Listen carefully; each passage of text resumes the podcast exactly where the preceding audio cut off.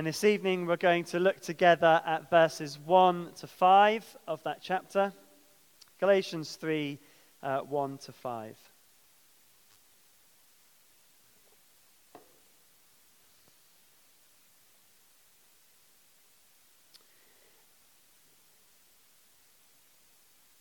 You foolish Galatians, who has bewitched you? Before your very eyes, Jesus Christ was clearly portrayed as crucified. I would like to learn just one thing from you. Did you receive the Spirit by the works of the law or by believing what you heard? Are you so foolish? After beginning by means of the Spirit, are you now trying to finish by means of the flesh? Have you experienced so much in vain, if it really was in vain? So I ask again Does God give you his Spirit and work miracles among you by the works of the law or by your believing what you heard? This is God's word. And I've called uh, this message Every Christian's Testimony. Every Christian's Testimony. Uh, a baptism service is uh, one of the joys of church life. Uh, to see someone uh, commit their lives to Jesus Christ is an immense joy for us all. Uh, and it's a wonderful witness to our community of the power of God to save people from their sins. And the way that we practice baptism here involves the person being baptized giving a testimony of how they came to believe the gospel. Now, when we uh, prepare people for baptism, uh, I, from my experience, the two questions we get asked the most is this. Number one, how long am I under the water for? Which is always quite funny, and it's never very long. So if you're you know, ever thinking about baptism, it's very quick. Uh, but number two, my testimony is a bit boring, isn't it? Is the other thing that we hear quite a lot. People get more fearful of their testimony actually than, than of going under the water. But the reason we want people to give their testimony is because as a church, as we're all involved in the baptism, we want to be able to affirm as a body that we believe that this person is a believer in the Lord Jesus Christ. And testimonies are always exciting to hear. There is no such thing as a boring testimony. It's amazing how God brings anyone to faith in the Son of God in such individual ways. Uh, we all have our own experiences and stories of how God has worked in our lives. Each of us is an, ex- an example of how Jesus goes after the lost sheep, the one that went astray and it's exciting. But so many people think, but my testimony is boring. Because there are testimonies that, that are seemingly really exciting and are exciting. You know the ones I mean, where uh, someone has had a disastrous and disordered life of crime and drugs and whatever, and then they, they came to know Jesus and everything's changed, and it's a, a, a great miracle. And these are exciting. I mean, later this year, uh, we are having an evening with a man called Billy McCurry who has a testimony just like that. And they're wonderful to hear. However, all testimonies are exciting because the main thing that makes them exciting is what we are testifying to. Every testimony of someone who is baptized in this church includes this Jesus Christ has died for my sins and is risen from the dead and I believe this is true. That's what we are testifying to. And that is what makes every single testimony exciting. No matter the story of how you got there, the most exciting thing of any testimony is Jesus Christ, what he has done in saving us from our sins. And so, before someone goes into the, uh, under the water to be baptized, we always ask them two questions Do you believe in the Lord Jesus Christ as your Savior? And then, do you promise to obey Him as your Master and Lord? And the answer to those two questions are yes, otherwise they have to get out of the water. But those two questions being answered yes are the most exciting parts of any testimony at all. And so then we say, on your confession of Jesus Christ as your Savior and your allegiance to Him as your Lord, we baptize you in the name of the Father, the Son, and the Holy Spirit. These are the main things. And we have to be careful we don't get overexcited over the wrong things in a testimony. Because there are many unbelievers who have very exciting stories of change in their life, just as a, a Christian might. So we hear many rags to riches stories. We hear many a drug addict has turned their life around and has become a charity worker or a billionaire. These are exciting and, and good stories, but they are not as exciting even as the most normal Christian testimony because they don't testify to the crucified and risen Jesus Christ. So don't ever tell me your testimony is boring. It never is boring because it's about Jesus, and he's the most exciting and awesome person in the universe. And it's testifying to the crucified and risen Christ that makes every Christian's testimony, in one sense, the same. We come to that point from different places, but in the end, our testimony is the same. I believe in the crucified and risen Jesus as the Savior for my sin. He is my Lord. Paul summarizes this really in Galatians chapter 2 and verses 15 and 16. Just look back at what Paul says about how we are made right with God. This is, again, our testimony. We read another testimony in Galatians 1 a minute ago, but Galatians 2 15 and 16. We, we who are Jews by birth and not sinful Gentiles know that a person is not justified by the works of the law, but by faith in Jesus Christ. So we too have put our faith in Christ Jesus, that we may be justified by faith in Christ and not by the works of the law, because by the works of the law no one will be justified. That's really the, the key verse in, in the book of Galatians. And the problem in Paul's letter that the Galatians are having as churches is that they are tempted to abandon this testimony that I'm made right with God only by faith in the finished work of Jesus on the cross to a different gospel that Paul says is no gospel at all, that is a gospel of works. They were being taught that their testimony was not good enough. Their testimony of faith in Christ was not enough. They needed to add uh, Old Testament Jewish law if they really wanted God to be happy with them. If they really wanted to stay in God's kingdom, they needed to add on all these rules and regulations. And the problem is when our testimony changes from what Christ has done on the cross and in his resurrection to what I have done or what I am doing or what I will do, then we begin to live lives that are not Christian. And they end up miserable because we've no assurance of, of being right with God because we wonder whether we've done enough, or we end up being proud about what we've done. Ultimately, believing these false teachers that Jesus isn't enough means we are not believing the true gospel and really we're not Christians. And this letter of Paul is a repudiation of that. He is arguing that the Christian is justified by faith in Jesus Christ and that no works of the law, no human achievement can ever add to what Jesus has done. Now, in a sense, Paul could have ended his letter at the end of chapter 2 and said, There you go, that's the, the main point. But Paul wants to develop and to argue his case and to develop the implications for us. Because he knows that we need this message hammered home. We need to be reminded again and again of what Jesus has done.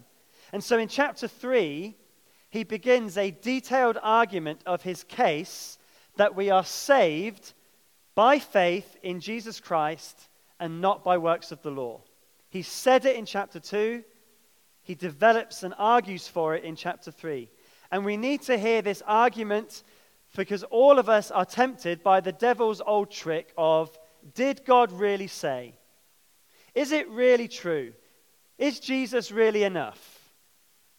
And all Christians, all of us, hear that from the devil and we need to constantly be reminded yes, it is true. Jesus Christ is enough.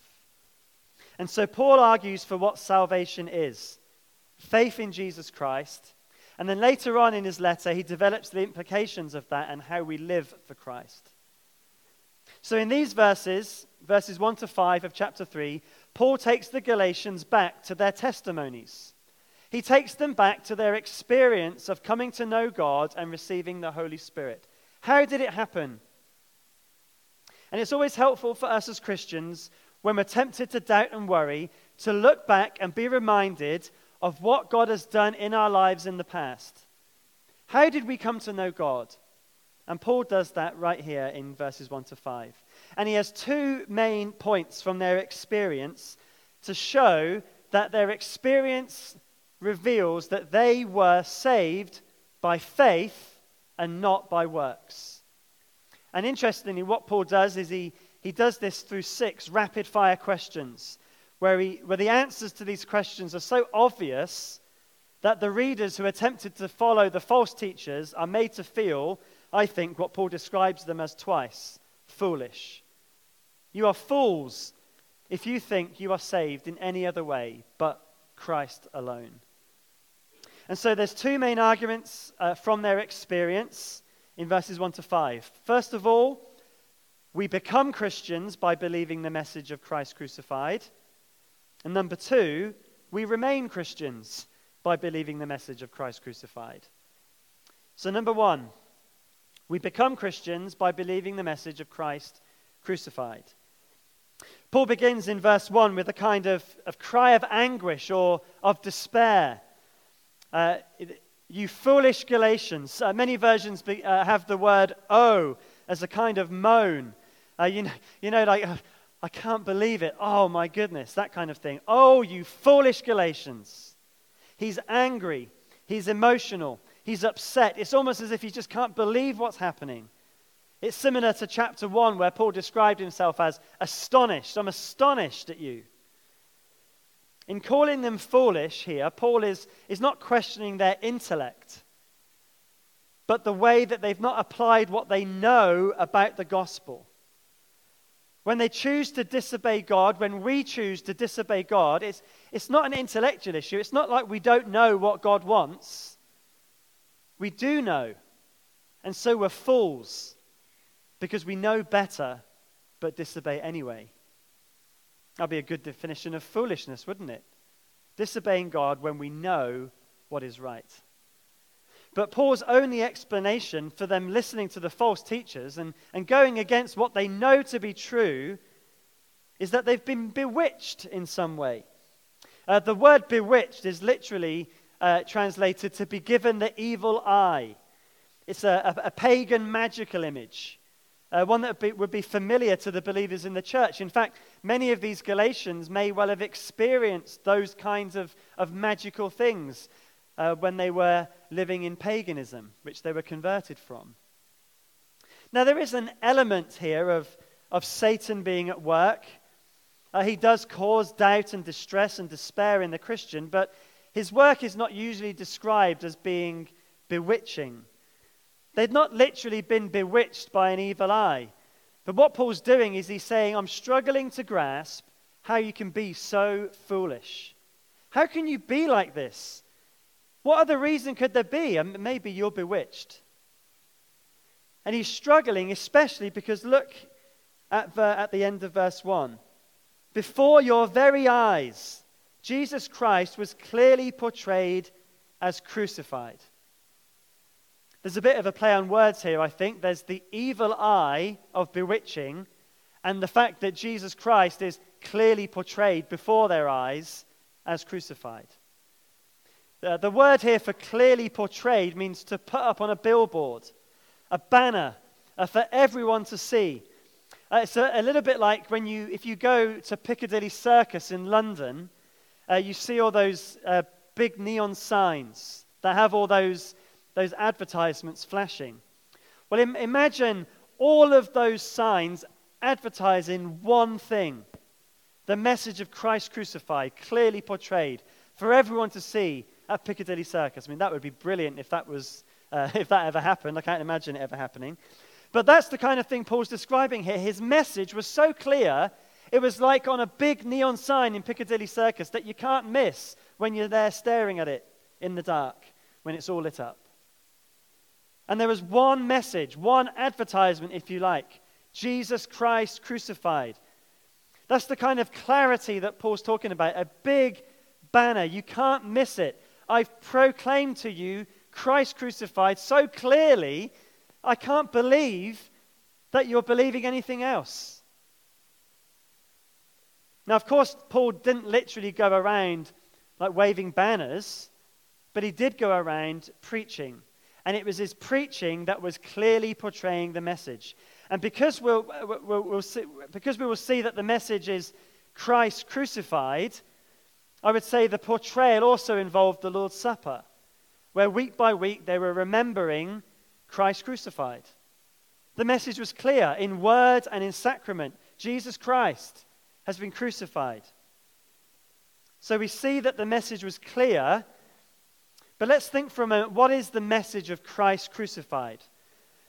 When, when Paul speaks of Christ crucified, as he does in other letters, he's speaking of the sum of what the death of Jesus means for us. So, yes, it includes a, a description of what Jesus has done on the cross, what happened in history, but it involves what that means for us. So, it includes that, that Jesus is God incarnate, He's the one who died for us. It includes that he was sinless and he didn't deserve to die for our sins. It includes that he submitted to it willingly as a love offering for us.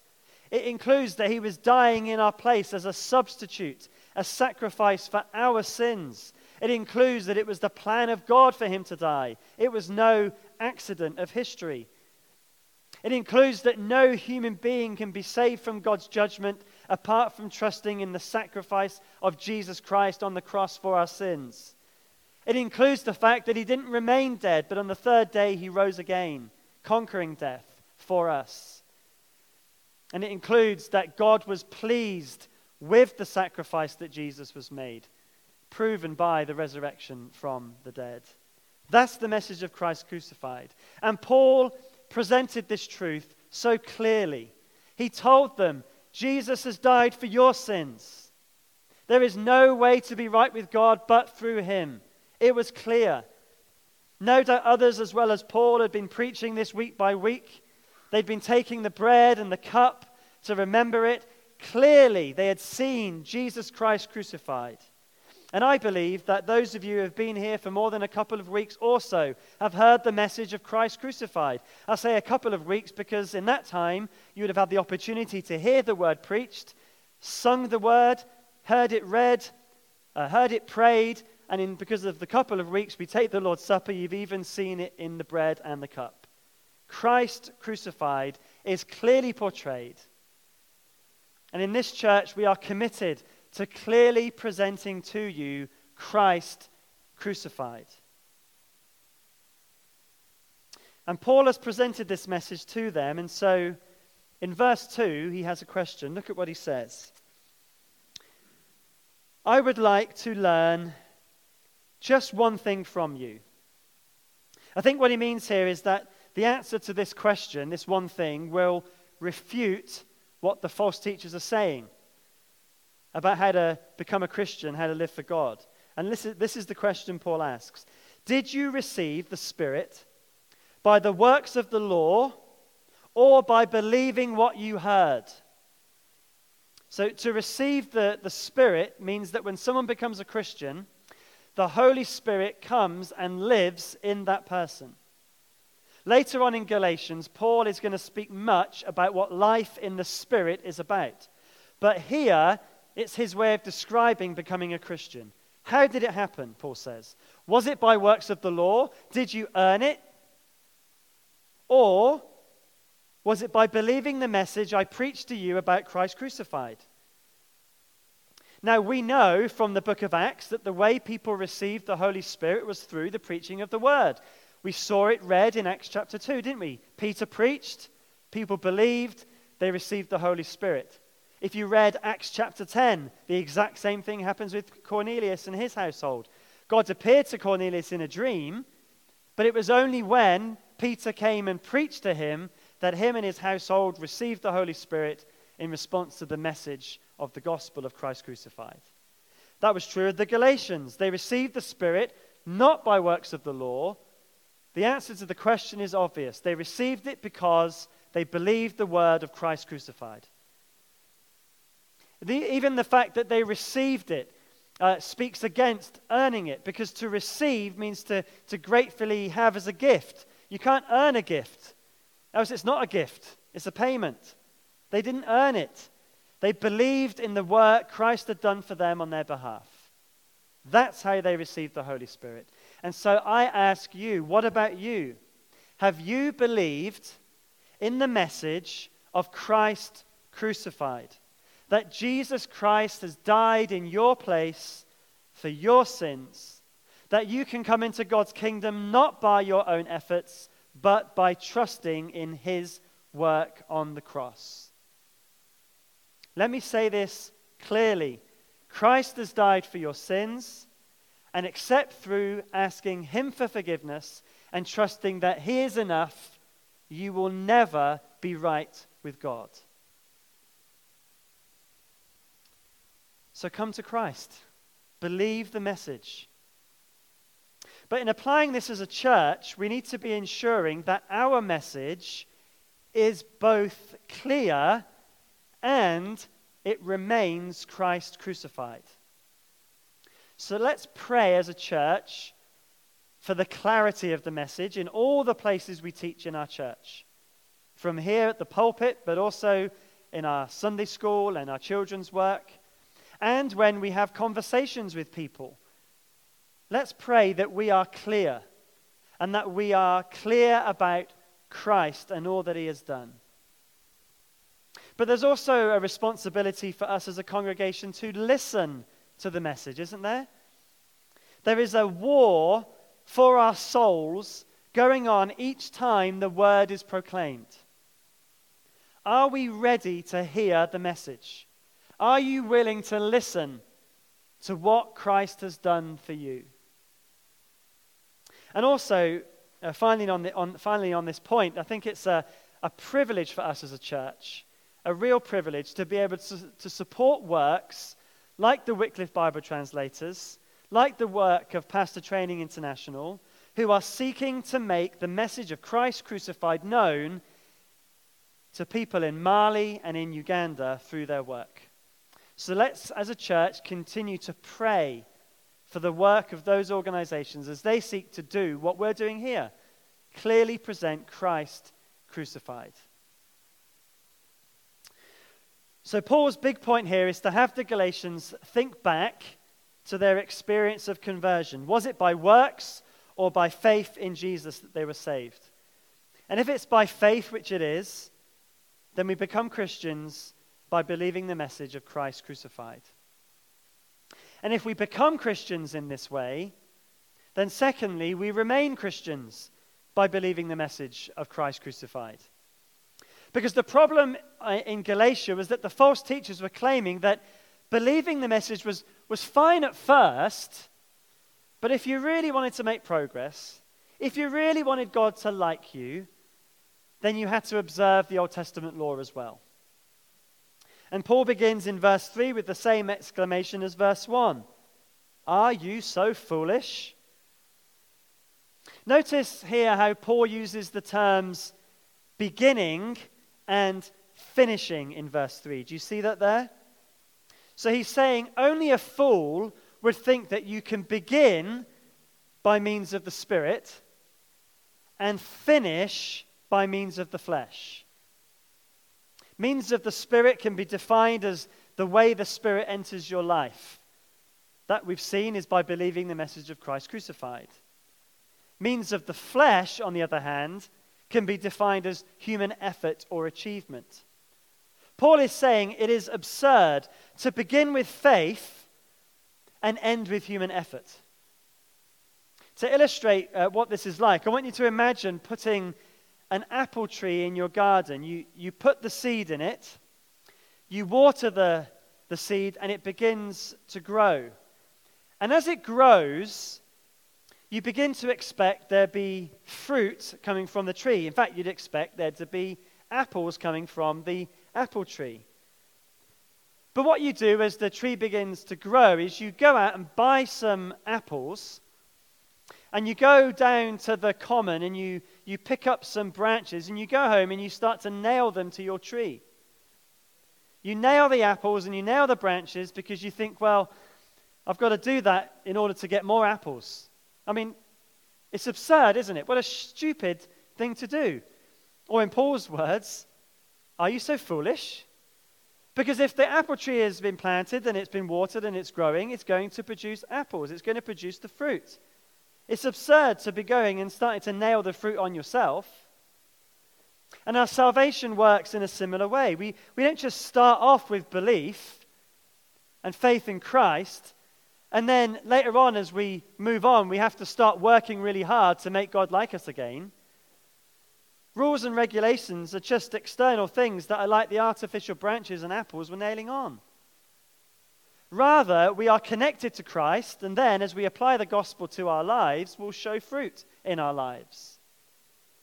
Applying the gospel to our lives is a way of saying that we continue to believe that Christ has died for my sins and he's risen to give me a new life, and that is what I need in order to be right with God, and I need to continue to believe that in order to bear fruit for God. Now, we'll look more closely in Galatians later on at what that fruit looks like and, and how we produce that fruit. But for now, Paul is saying we've got to continue to believe that Jesus Christ has died for my sins and risen from the dead, and continue to believe that that is enough. Because true belief impacts life, doesn't it? If I believe there's a fire in my living room, I'm not going to just stay in bed and not tell my family. If I believe that taking this medicine is going to make me well, I'm going to take the medicine, or not if you think it will harm you. If I truly believe that faith in Jesus Christ is the only way to be right with God and the only way to life, then it will impact how I live. I will live by faith in Him. I will trust that what Jesus says is true, and because it's true, I'm going to follow what He says as the way to life. How often the problems in our Christian lives are there because we don't apply the gospel to ourselves. We, we don't preach the message to ourselves of Christ crucified. We forget what he's done for us. Now, we'll unpack that more as we go through Galatians.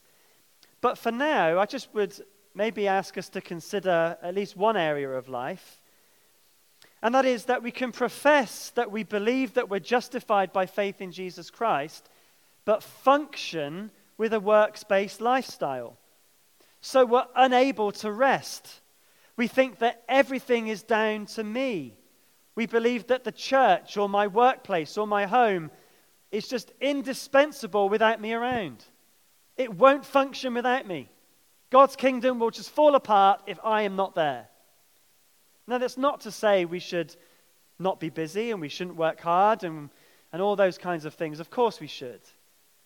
But so, so often we're so busy that we don't rest and we begin to believe that it's all down to me. And so often we want to justify ourselves to God and to others by what we do. Look at me. Look at what I've done. Look at how much I'm doing for the church. Look at how much I do for God. And even, even between us and God, we can even say to God, Look, God, I've done all this for you. You must be really pleased with me. So, therefore, God, you, you should give me this, this, and this. You see how it can go? That's foolish, Paul says. If we believe in Christ crucified at the beginning but stop relying on that later on, then Paul says in verse 4 that our experience is in vain. Look at verse 4. Have you experienced so much in vain. Experienced is sometimes translated as suffer, uh, as in their suffering is in vain if they no longer believe in the gospel. But in light of the work of the Spirit being mentioned in verse 5, I think experienced is the best word. The point here is that they've experienced much as, as a church. They, they've served, they've loved, they have suffered, they've been baptized, they've, they've seen conversions, and so on. Is all this now in vain? If they forsake Christ now, what's the point of it all? Because in vain means pointless. But Paul is not so sure. He says, if it really was in vain. In other words, he's hopeful that it's not all pointless, that they'll turn back to the truth. Because it's one of the saddest parts of church life, is it not? When we see those who once professed faith now renounce faith, who began by faith in Jesus Christ and now have wandered away. Sometimes people serve so well and so long and experience so much, and they walk away. And we feel like Paul here was it all in vain? But it's a warning for us that if we start to deviate from the truth of the gospel, if we begin to rely on ourselves and forget the truth that we're saved by faith in what Christ has done, then we are in danger of walking that same path of apostasy. We remain Christians by believing the message of Christ crucified. Every day, we've got to remind ourselves He has died for my sins, He has risen from the dead. Uh, when I play, uh, I play squash, quite often uh, I get into a bit of a funk and end up playing rubbish. And often I play rubbish because I am rubbish. but sometimes I play rubbish because in my mind, I'm trying to think of so many things I should be doing that I forget the basics. Look at the ball, get to the T. And so, what I have to do is tell myself those two things Steve, look at the ball, get to the T.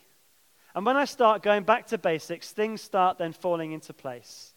And it's similar in our Christian lives. We need to regularly just go back to the basics. He's died for my sins, He's risen from the dead, He's coming back again for me. And when we start remembering those things over and over again, other things do start to fall into place. It's when we forget those things that things start falling apart. And so Paul summarizes in verse 5 by repeating his question from verse 2, but in another way. So again, I ask Does God give you his spirit and work miracles among you by the works of the law or by believing what you heard? Paul has shown that we receive the Spirit in the first place by believing the message of Christ crucified. And so it makes sense that we remain by continuing to believe the message of Christ crucified. And so that uh, the answer to verse 5, that final question, is that the experience of the Galatians proves that they received the Spirit by believing what they heard about, the, about Jesus Christ and Him crucified. And so this means, brother and sister, let's continually, daily remind ourselves of what Christ has done. We need to be reading the scriptures. We need to be praying. We need to be taking the Lord's Supper. We need to be talking to each other about Christ. We need to be daily coming before God and confessing that we believe in the message of Christ crucified that He has so clearly shown us. I've heard many testimonies in my time as a Christian, and all of them are exciting. Uh, some of you in this room, we've, we've baptized you. We've, we've heard your testimonies. It's so exciting to hear. Because the testimony is simply this I believe that Jesus Christ has died for my sins, and he is my Savior and Lord. And I would ask you, is, is that your testimony? Is it your testimony? Let's all recommit to Him today.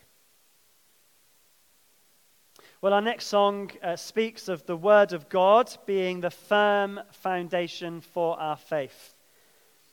How firm a foundation, you saints of the Lord, is laid for your faith in His excellent Word. And after we've sung this together, we will uh, celebrate the Lord's Supper, where we'll be reminded again of Christ crucified. So let's stand as we sing together.